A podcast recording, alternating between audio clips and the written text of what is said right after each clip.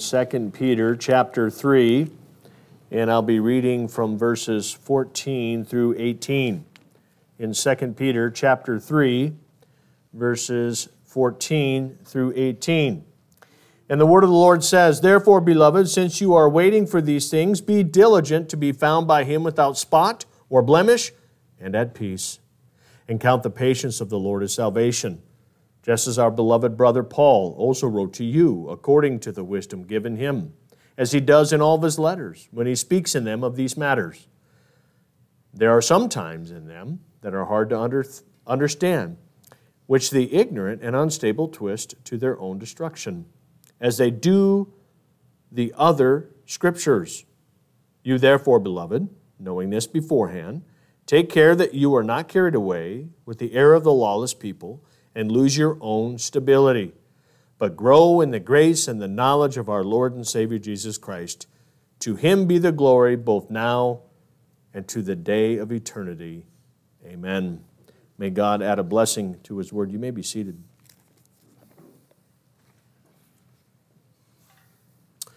As I said, today we conclude our examination and study of 2 Peter. I have thoroughly enjoyed it. I've always wanted to do at least some series out of Peter uh, before I was uh, given the opportunity to be your pastor uh, because I most resonate with Peter. Uh, I don't know if you do that. When you go through the Bible, you go, Gosh, I'm really like that person. I'm really like Peter.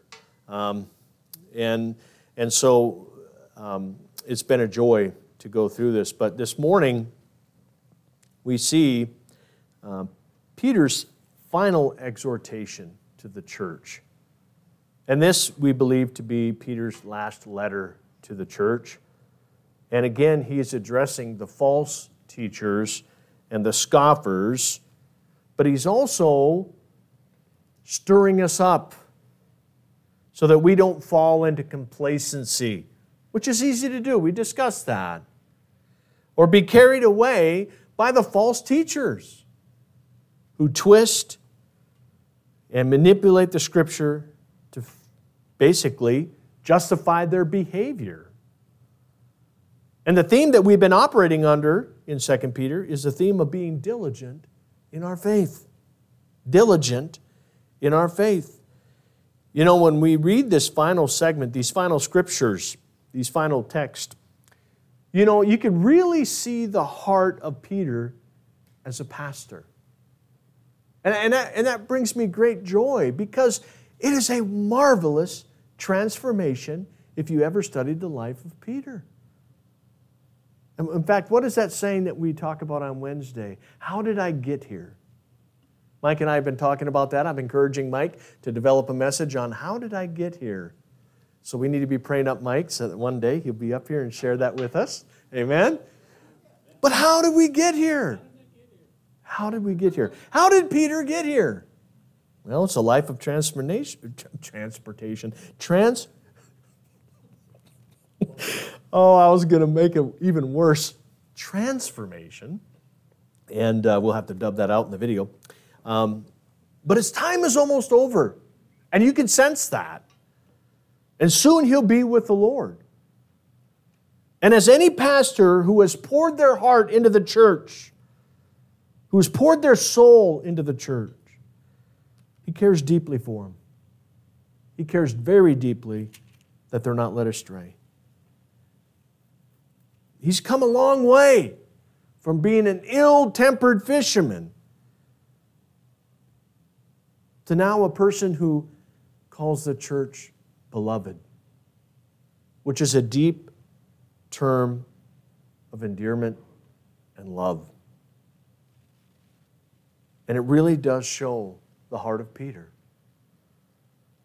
Now, when we look at these last few verses, we see four main points that I want to focus on this morning. The first point is that we are to be found in Him diligent in our faith when He comes. He is coming, amen? The second is the Lord's patience unto salvation. And why is that significant? The third is exhortation not to be carried away with the error of lawless people. which is a real concern for the church that Peter is addressing. It's also a real concern for the church today. We've talked about that when we covered chapter 2. And that there are false teachers today that have very large followings because their message is more worldly than based upon the true interpretation of God's Word. And finally, that we are continue, to continue to grow in the grace and the knowledge of Christ. What does that mean? We'll examine that this morning. And so, those four points is what I want to do as far as the backdrop to this morning's sermon. And it's under this theme overall for this sermon. Until Christ comes, we are to fulfilling his purpose in us and his mission to which he has called us. It's a two part purpose growing in the wisdom and knowledge and understanding of Christ and sharing that with the world. And so let's start with verse 14. Therefore, beloved, since you were waiting for these, be diligent to be found in him without spot, blemish, and at peace. Now, Peter begins this verse with therefore, and as we always need to understand that therefore is a prelude to a future exhortation based upon the context of the preceding verses and its prelude, right? It's to stop, to stop and remember what he said because he's about to give you something to contemplate based on that. And if you recall last week, that we in the those in the world as we know it or the things of the world as we know it are going to be burned up in final judgment upon Christ's final return and that we are waiting new heavens and a new earth to be renewed. And as with challenge last week as to what sort of people we ought to be in Christ as we await God's final judgment upon this earth. Who are we to be? And so now Peter has given us an answer to the challenge in his exhortation to be diligent in our faith and to be found by him without spot, blemish, and to be at peace. This is our challenge as we await the coming of the Lord. Now, this is the second time Peter has used the word diligent. If you recall, early in 2 Peter, he, he used it, and diligent means to exhort oneself and to give oneself fully. It's not passive, it's active. It's not occasionally, it's all the time. It's not somewhat, but fully. That's how we are to approach our faith. Have you ever had a project that you needed to do and you, you didn't give your full energy to it? Did you get the result you were looking for? In our faith, which is extremely important in our walk with the Lord, we are to give ourselves fully to it. Not when it's convenient, not when it's time, not when I have a few moments. Maybe Thursday I'll pencil in a little bit of time with the Lord. It's every day. It's every day. Now, within this letter, Peter uses the term twice. And in the first time, like I said, it says, Therefore, brothers, be all the more diligent to confirm your calling and election. For if you practice these qualities, you will never fall. Here, Peter exhorts them to be diligent to confirm their calling and election by practicing seven qualities. If you remember those qualities, if you don't, you can go to chapter 1, verse 10 and, re- and reacquaint yourself with those seven qualities of faith. Here, Peter now uses the term in a relationship to be found in him without spot, blemish, and at peace. The first one in verse chapter 1 verse 10 is an affirmation, right? To confirm your calling and election. This time he's using it in a dispositional way as to how to be found in Christ. In chapter 1, he admonishes them to be progressing in their faith, always, fully. And here, Peter admonishing them to be prepared for when he comes. Are we prepared? We don't know when Jesus is coming. As we discussed a couple weeks ago, he comes as a thief in the night, which means we don't know when he will. And so we always need to be prepared. We always need, to, excuse me, to be active, to be progressing in what he's called us to do. Now, the word that is interesting in this verse 14 is to be found. I don't know, sometimes when I read through a verse, those types of words jump out at me more so than spot, blemish, or peace. To be found.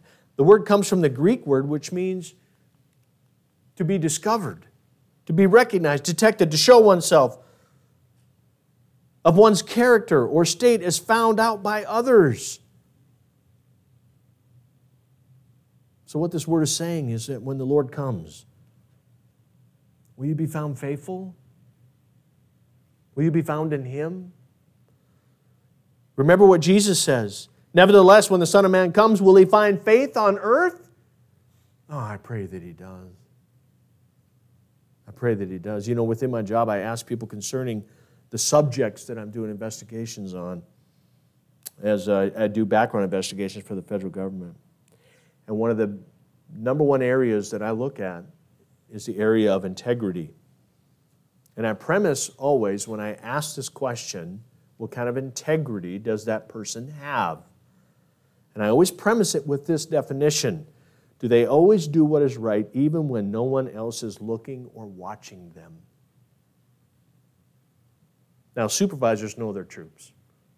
They can tell when the troop was doing exactly what they were told to do when they were absent of any leadership. They can also tell when the troop didn't do their job or the task or whatever it was that they were asked to do when their boss is gone, right? When the cat's away, the mouse will play, right? And so I asked this question to find out the integrity of the person. Because this is a true test of the character for those that I'm investigating. But it's also a true test of character in Christ for us. When Christ comes, will he find us faithful? Will he find us doing his work that he's called us and equipped us and empowered us to do? And so within this text, Peter reveals how Jesus is to find us and identifies those three things the spot, the blemish, and to be at peace. So let's first take a look at what a spot is. Spot means to be clean, pure, unsoiled from this world. Unsoiled from this world. To have no dirt, no pollution, or contamination of sin whatsoever. I read something in an article this week. It was kind of gross, so. Clorox, you know Clorox, the home cleaner, right? Makes uh, cleaning products for clothes, but also cleaning products for the bathroom. They did their own study. Kids children that go to daycare or preschool come home with more germs on them, in their clothes, on their hands, than what you find on a toilet seat. I have since stopped hugging my grandchildren until they wash their clothes. Now my daughter is going to put them in wrapping or some kind of plastic before she gets them up. But it's interesting that you can just go through life and pick up the contaminants in this world. We could do the same thing in our life if we're not careful and being diligent in our faith. Now, this is in contrast to what Peter had said related to the false teachers, if you recall, in chapter 2, where he identified them as having blots, having blemishes, meaning they have been soiled by their false teaching and sin, and it is present for all to see in who they are and how they're carrying themselves. You know, I was ironing a white shirt one day. I, I wear a lot of suits, so you can imagine I have a lot of white shirts. And I noticed, and don't be grossed out, I'm sorry about this, but it just happens, right? I noticed some pit stains. They happen, right? And it was a white dress shirt, and, um, and it was an old one. And as while I was ironing it, um, I thought to myself, well, I just iron it right? And I'll just keep my arms down, right? But anybody that knows me, I, I talk with my arms. I use them to make points. And so the last thing I wanted to do was to be in an interview and go, now why did you just, and then them see those pit stains. And so I threw it in the garbage. It's of no use. It could be used for rags, sure, but I threw it in the garbage because they had been soiled. They couldn't come out. And if I would have worn that shirt during an interview, and I'm sure you have seen this, when you went and spoke to somebody and they had a spot or whatever on their shirt, that's where your focus is, right? Remember the commercials with the little voice? and you're not listening to anything they're saying, you're just hearing, I'm a stain, you know, look at me, right? Even though the shirt was 90% white, those stains were prevalent. And so that's what soiled means. Is that we are to be clean. There's not to be a spot or a blemish. Now, I understand and you understand that our sins are covered by the blood of Christ. But that doesn't mean that we can't retain some of the soil of this world on our shirts.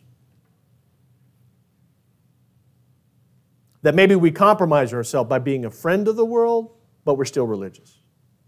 I like these things of the world, but I'm still religious.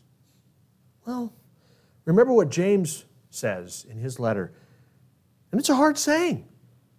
You adulterous people, do you not know that friendship with the world is enmity with God? What's enmity? That means hatred.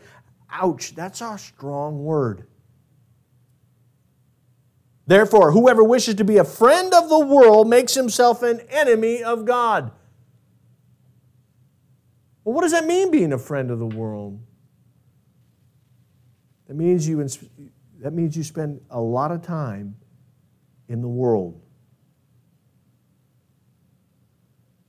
being with the world, relating with the world, being comfortable in the world, spending a lot of time in the world. I'm not talking presence, I'm talking what you invest in. Secondly, Peter says we are to be found without a blemish.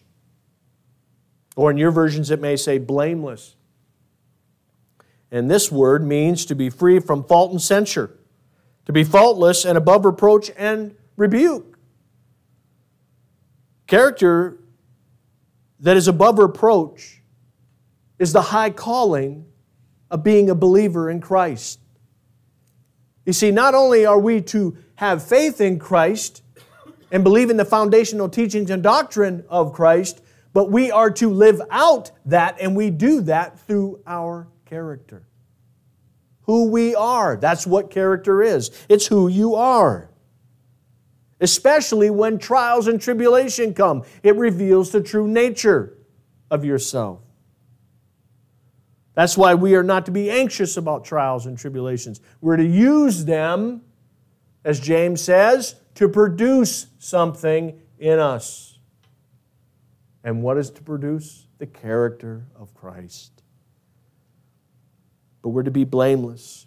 We're to be above reproach. I tell you, when the world points a finger at you and tells you how to be a Christian, mm, that's a bad day in your camp for the world to point that out.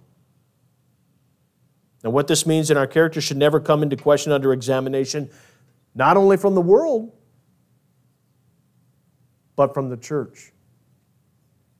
Contained within character is honesty. Honesty is not being bold and telling people what they need to hear. It's being honest and truthful, even in those times when lying could save your hide. I have a lot of airmen out there on base, and when I do their background investigations, I can tell when they're lying because they don't want to come clean. Being honest is not telling people what they want to hear, it's always saying the truth no matter the circumstances that you face. But we also contain integrity, which I've already spoke about. It also means to have sound judgment, where decisions are guided by God's word and the leading of the Holy Spirit, and not by the way of the world. Well, this is what the world says you should do in this given situation. Brothers, if you go to the world as your first stop, in deciding something major in your life, you're going to get a worldly answer. If you go as your first stop to God, He will give you the answer, or He'll lead you to somebody in the church as to where to go. Now, I'm not saying that all worldly advice is wrong, like how do I finance a house? Things of that nature. But when it comes to spiritual matters, How many of us engage the world on trying to figure out what we're supposed to do in a situation that is 100% something that we can derive from the Bible as it relates to your character? It's a life of reverence, always being conscious of God in every aspect of life, in His omnipotence. It is to live a life of accountability. We talked about that. It is a life of meekness where we secure our relationship in Christ and we don't have to seek after the worldly acknowledgments that tend to tickle our pride. It's also a life of humility, this character in Christ, which really means not elevating yourself above others. Here's the thing you can all do that. It is what God has called us to do. It's what God has called and empowered us to do. Therefore, it is something we can do. And so, character is extremely important when it comes to being blameless. And in fact, if you remember in chapter 1, Peter says that he has given us all things that we need for godliness, to live this life in Christ. There's nothing you don't have. Now, it is not automatic. It does not happen by osmosis, by sleeping with the Bible next to you on the nightstand. For as Paul wrote to Timothy, we need to train ourselves in godliness. We need to train ourselves in godliness, meaning to continuously grow in Christ character by studying His Word and growing in maturity. to be trained in godliness. And we need to be diligent about it. It needs to be a priority in our life. Because you will find out when it's not. You will find out when it's not. So put your full effort into it.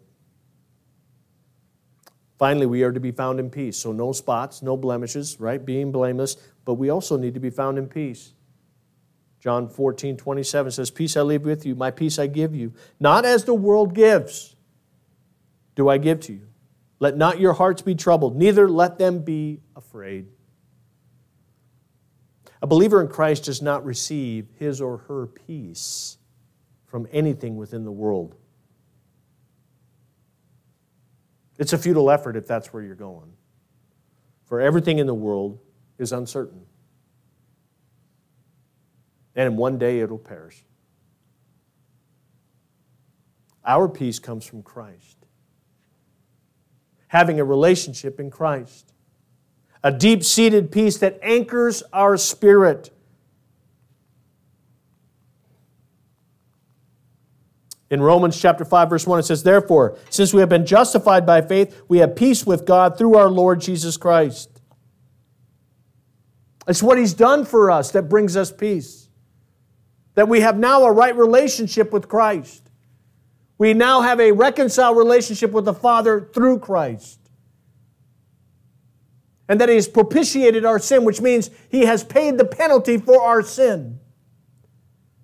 That we have received this. First Peter chapter 1 talks about, and the inheritance that He has given us as His children. And that He will meet all of our needs in accordance with Christ Jesus, and that his promises are yes and amen in Christ Jesus, and that we can take full confidence in his word. This gives us great peace if you let it. When we come to the full understanding of what Christ did for us, and that we could not do for ourselves, it will bring peace to your spirit. For it is my belief that what Christ did we cannot undo. But that doesn't mean we take the grace in vain and live our lives the way we want. For what Christ did, we are able to walk in fully, completely, in that abundant life that He talks about us having. For what Christ did, we are able to live a life that is in Him fully, completely disconnected from the world that we have been called to serve in, not allowing the world to generate the anxiety that robs us of our peace. And once we see our value is not in the things of this world, and that our hope is not found in any of them, the peace of Christ will flourish in your life. The peace of Christ will flourish in your life. Peace is a gift from Christ because he knows that left to ourselves, there is no peace that we can generate that's lasting. The peace we can produce is temporal, and it's not secure, and it's not enduring. So when Jesus says, Let not your hearts be troubled, neither let them be afraid, what he is saying is when we fully embrace and receive the peace of Christ, it is of the Spirit, not the workings of the flesh or what the world can provide. That is why peace is a fruit of the Holy Spirit. It's produced through you by Christ. It's not a state of mind, it's a state of spirit that affects the mind. And so we're not to be found in spot, we're not to be found, we're, we're not to be found blameless, we're to be found blameless, and we need to be at peace. Peace is an indicator that you have separated yourself from the world and you are awaiting the return of Christ. And it's not easy. I understand. You get that bill, anxiety.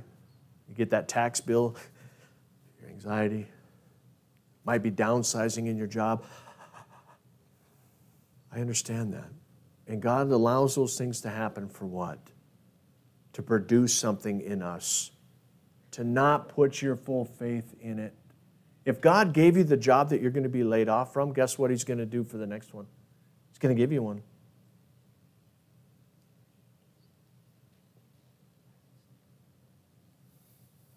So, no spot, be blameless, and be at peace. That's how we're to be found. Verse 15.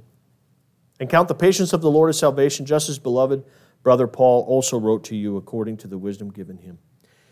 Here in this verse 15 is our second point that we need to address this morning or uh, discover and, and learn, and that is the patience of the Lord unto salvation. Now, as you recall, three weeks ago, we examined what scoffers were saying about Christ that he's not returned. Things are continuing as they always have. He ain't coming. Get real. They were only 35 to 40 years away from Christ's ascension. They're like, nah, he ain't coming. Well, now we're 2,000 years away from Christ's ascension. And there are people in the church, professed believers in Christ. He ain't coming. That doesn't make sense based upon in comparison to the natural laws that God has placed himself. God cannot operate against himself. He ain't coming. It's not what Scripture says. Now, back then, like I said, they were all expecting Christ to return within their generation. Almost every generation does. I pray he comes during ours but I also understand why he's being patient, why he's delaying. And we covered that because he wants all to come to the saving knowledge of Jesus Christ.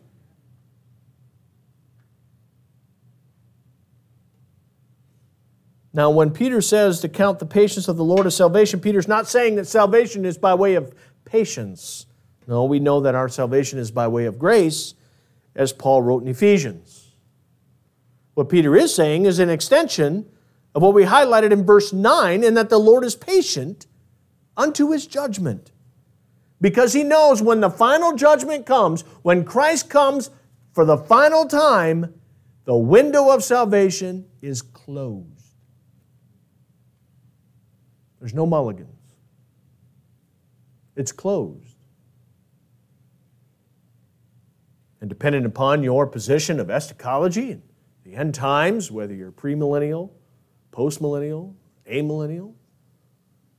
When Christ comes, the final time, it doesn't matter which one of those you believe in or which position you hold to, that door of salvation is closed. Now, that should inspire us to be found in Him, but it should also inspire us to take every opportunity we can to share the gospel of Jesus Christ with our friends and family. We live too much in a relative world. Well, they don't believe in Jesus, and that's okay. You know, I don't want to push it on them. Would you go up to them in a burning car and say, Are you okay? Do you need anything? If our instinct is to save people from a burning car, where's our spiritual instinct to share the gospel of Jesus Christ to those that are perishing? Take that relativism and throw it in the garbage. I'd rather offend somebody in the gospel, in love, with hopes of giving them the truth, than to say, gosh, if I invite them to this event, they may not like me anymore. They may be mad at me. Or they may go. Or if I share the gospel with them, they'll be offended then and they will never call me and then they won't hang out with me anymore. They won't be in eternity with you either. I may have told this story before, but I had a friend in high school that asked one day, who was watching television. He come from a born again evangelical family. And I asked him about this born again thing because I'm a Roman Catholic. We don't, we don't have that. What is that? It intrigued me. All my friends were like born again. I don't understand what that meant. And so I asked him because I knew he wasn't a follower of Christ because of the way he lived and I lived with him. Um, you know, the things that teenagers do. And I asked him, I said, uh, Do you believe in that born again? He goes, Oh, yeah, I do. What do you do with that? He goes, You know what? I'm just, you know, when I get older, I'm just going to give my life to the Lord later in life. Right? But right now, I want to have fun. And I, at 16, I was like, Yeah, that makes sense. Yeah, what's on MTV? It doesn't make sense. But unfortunately, there are a lot of people that believe that way. When the time comes, I'll give my life to the Lord. Brothers, you heard the story of my sister in law who was killed in an ATV accident. She had no idea that she had an appointment with God at 1 p.m. in the afternoon. No idea. Neither do we. Neither do your brothers, neither do your sisters, neither does your family. Neither does your friends, your coworkers. Even your enemies don't deserve that. And so God is slow in coming because he's patient. But let's not take that as leniency as to the time, because today is the day of salvation. Today is the day of salvation. Not tomorrow, not next week, not next month, not when things slow down. Today is the day of salvation. And so God is not slow as we count him slow, but he's patient, wanting none to perish. He's waiting, he's patient. And for those who don't know him, such as Nicodemus at the time of the garden, he is waiting for you. He is waiting for your friends, your family. But make no mistake, and this should motivate us when He comes, that opportunity is over. Now, in verse 16, moving forward, Peter highlights something that's very important that we're just going to discuss real quick, and that's the proper interpretation of Scripture. Within this verse, Peter makes note that Paul's words can be hard to understand at times. Now, I do not believe that this is a slight towards Paul from Peter, but in context, in the some that misunderstand or misinterpret what Paul was saying and then twists it. And I've said this Scripture says what Scripture says. We cannot read into it what we want to believe or defend and properly interpret Scripture is very important. Because if you get it wrong, you're going to go down the wrong road. And, and this is what really kind of mystifies me. When Darla and I were on vacation in Wyoming, and I hate to admit this, we plugged in everything that we needed to do at Google and Gillette. How many of you been to Gillette? Okay, good. So it's a very easy town to get in and out of, like Minot. Go north or south, east, and west, you're out, right? So we plug this stuff into Google and we say, we got to go to Miles City, Montana. 30 miles down the road, Darla goes, this doesn't seem right. What do you mean it doesn't seem right? We're heading to, we're heading to Sheridan. Now, we're going back the same way we came. We never went through Sheridan, Wyoming. And I thought to myself, what? Wait, wait, we didn't go through Sheridan, Wyoming. You see, we put our full trust into a Google. And it says, yeah, you're going to go this way. What we failed to miss is the turn in the road. You see, when we get interpretation of Scripture wrong, we're going to go down the wrong road. And hopefully, we'll get turned around. And we were able to get turned around, and we went through a town called Recluse, which, if you describe what you think that town would look like, is exactly the way it looks. And we had to take 15 miles of gravel road to get back on Highway 59 back to Minneapolis or Miles City. Yeah, we got lost in Wyoming. Try that. Not too many people can say that, but we can. We cannot read into what Scripture. We have to have a proper interpretation of Scripture. But at the same time, let me just say this. This is important, and we were talking about this as elders. Doctrine is important. I love doctrine. And Paul says that we're going to keep sound doctrine so as not to be carried away. Theology is important, which is the study of God. And it's essential in our discipleship process and being transformed into the image and likeness of Christ to grow into maturity. Sound interpretation of Scripture, as I said, is immensely important. But let us not become Pharisaical as the Pharisees in our positions. Because when we do, it's not love that's in operation, it's doctrine. I have a lot of friends that don't hold. Now, the foundational doctrine, we're all in agreement, 100%. The methodologies, we don't always agree. Never let doctrine cause you to be unloving, even if you don't agree. Because Paul, who gave us most of the doctrine in the New Testament, says that if we don't first love, we're just making noise. We're just making noise. Back onto our points. Verse 17, we'll run into our third point. You, therefore, beloved, knowing this beforehand, take care that you are not carried away with the error of lawless people and lose your own stability. We're to have stability in our faith. And we do that by what? Not being found without spot, being blameless, being at peace, having a strong character in Christ. And here, Paul, uh, Peter returns to the heart of the message within his letter and that it's a warning he is providing as it relates to false teachers and brings us to our third main point. The whole letter uh, that Peter is writing is warning us, but he's also arming us with truth of the gospel, truth of the eyewitness accounts, truth and accuracy of the prophetic word. Truth of the Holy Spirit who divinely inspired the Word of God to people such as Peter and Paul and the other writers of our canon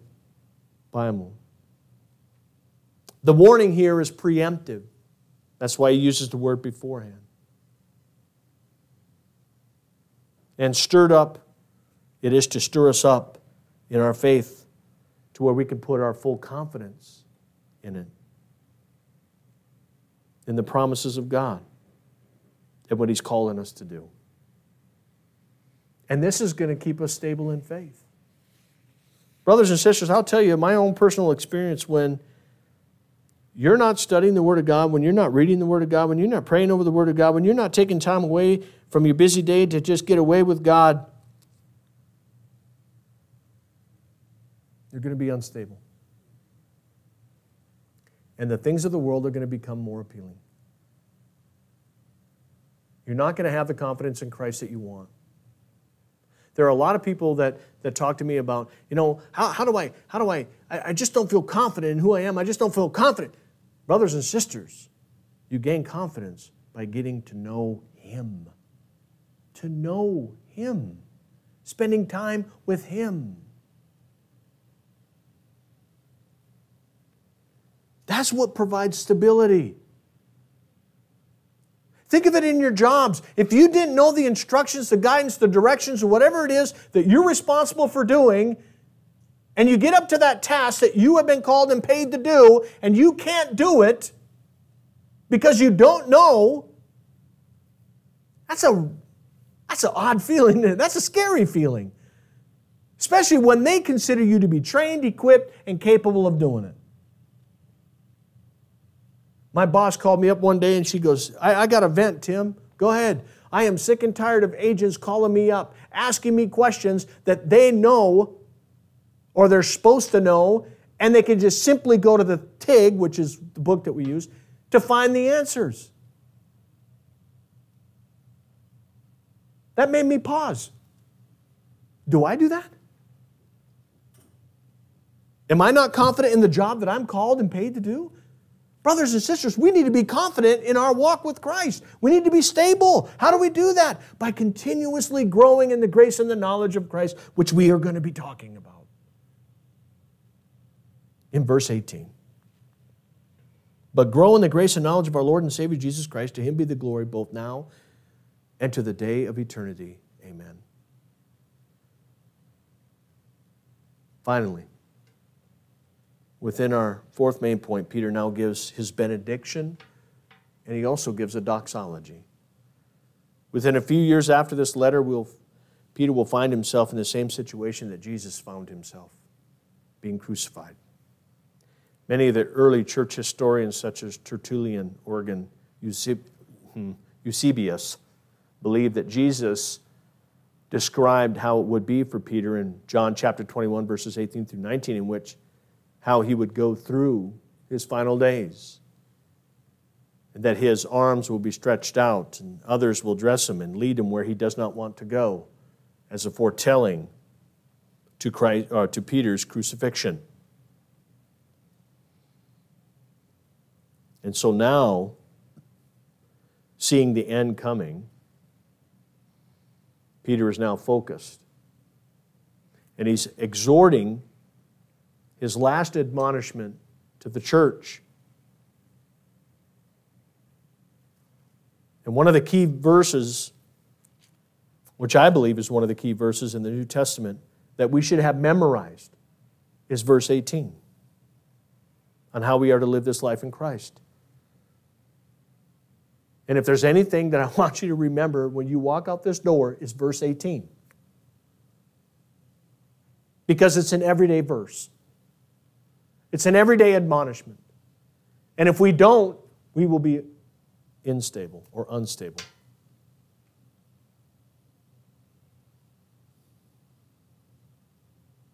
So let's look at it. To grow in grace means to what? To grow beyond your mere experience of salvation and to continue the journey into his fullness and maturity. I know too many Christians who have given their life to Christ and that was it. They're not progressing, they're not maturing, they're not growing, they're just existing. And they wonder why they're having so many troubles in their life, so many anxieties, so many worries, so many doubts. Well, what do you, what do you expect to happen when you were given salvation by the only person who can provide you true peace, and you don't even pay attention to him.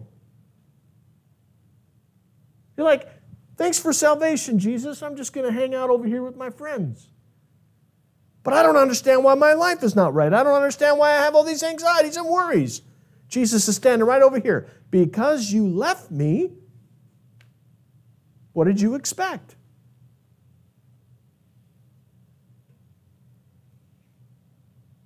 No one is complete upon salvation. It is a life of transformation. It's a life of growing in the grace of our Lord.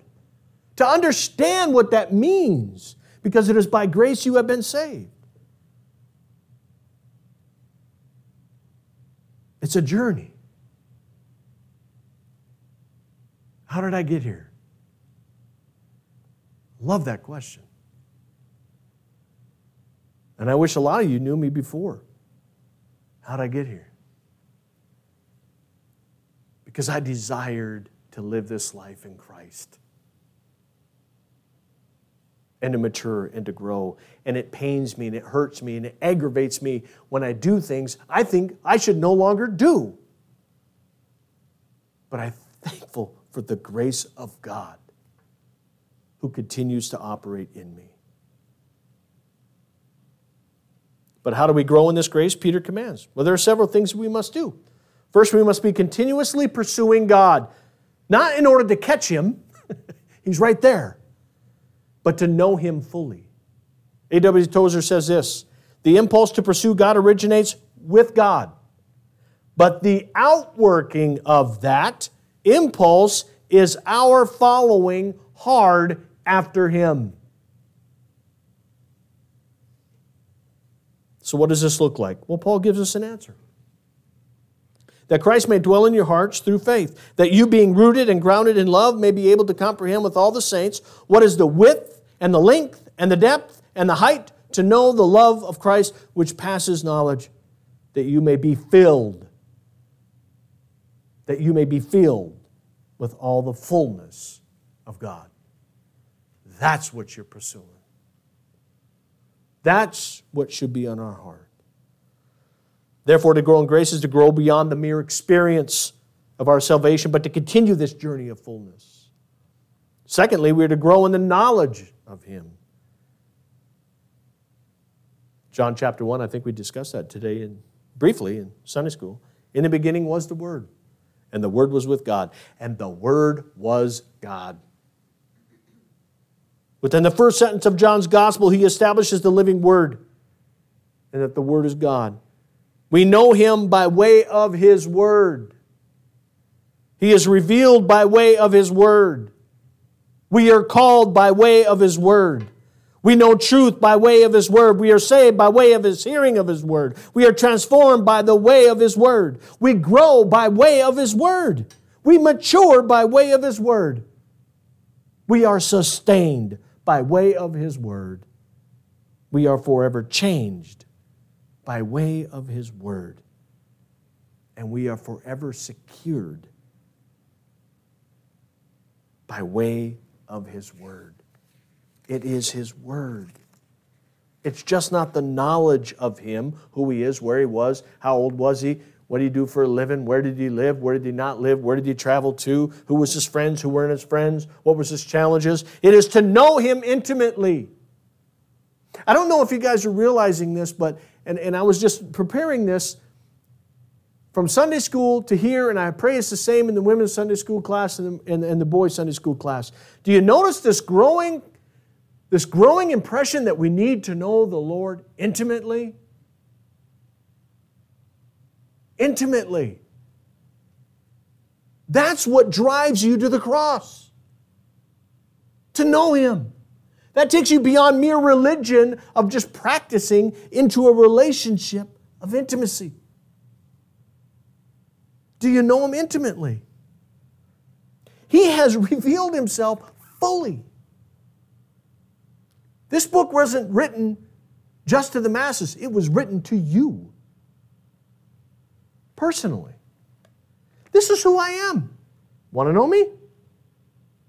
Get to know me. I want you to know me. I like what Matthew Henry says when it relates to the grace and knowledge and growing in them. When he says this, I apologize for the small font. Labor to know Christ more clearly and more fully, to know him so as to be more like him, and to love him better this is the knowledge of Christ which the Apostle Paul reached, at, uh, reached after and desired to attain. And those who taste this effective knowledge of the Lord and Savior Jesus Christ will, oh, upon receiving such grace from Him, give thanks and praise to Him, and join in ascribing glory to Him now in the full assurance of doing the same hereafter and forever.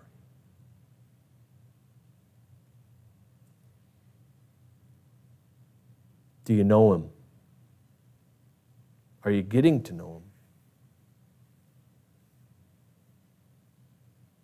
Finally, Peter gives us his doxology in the final part of verse 18.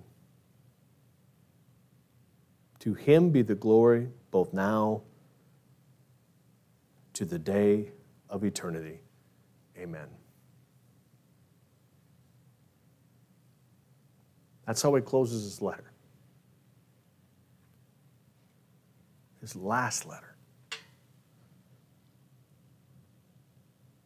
And when he says to him, be the glory, you see, Jesus was more than a man, he was more than a teacher, he was more than a healer, he was more than a leader, he was more than a rabbi, he was more than a master, more than a son, he was more than a carpenter. He is Jesus, the Christ, the Messiah, the Son of God, who is the author and finisher of your faith. And He's calling you to be diligent in it.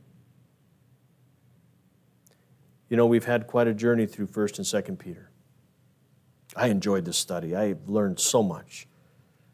And my young pastor friend of mine who says, Man, in your first year as a pastor, you're going to learn so much that you're going to, you're going to be worried about losing it, misplacing it, you know, because I, I have a photographic memory, but my hard drive is really small. But within 1 Peter, we are called to live a life of holiness. Remember that? In a world that is evil. That was the challenge. That was the theme of 1 Peter. And in 2 Peter, we're called to be diligent in our faith to ensure that we do not fall prey to false teachings, that we're not swayed or bring doubt upon our faith at the hands of scoffers. I hope after this almost year long journey, it's almost been a year through Peter, you know more about Peter as an apostle, but moreover, you know more about yourself and where you are in your journey of faith. And so I'll give my own doxology to put a cap on this series of sermons. May the inspired word of God through the faithful hands of Peter stir you in your faith and strengthen you in maturity so you can be found faithful in the Lord until He comes. Let's pray. Heavenly Father, we thank you for your word. We thank you for the study that we've embarked upon, Lord, and there's much to know.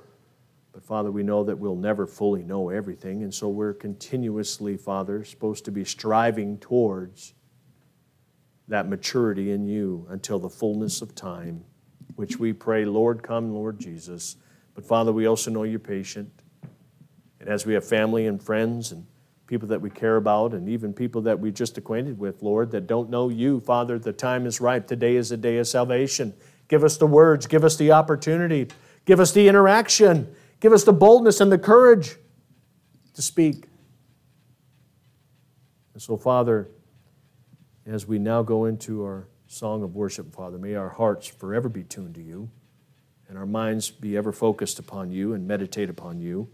And may your word continue to grow within us and reflect you in the character of Christ. We pray this all in Jesus' name. Amen. Please stand with us.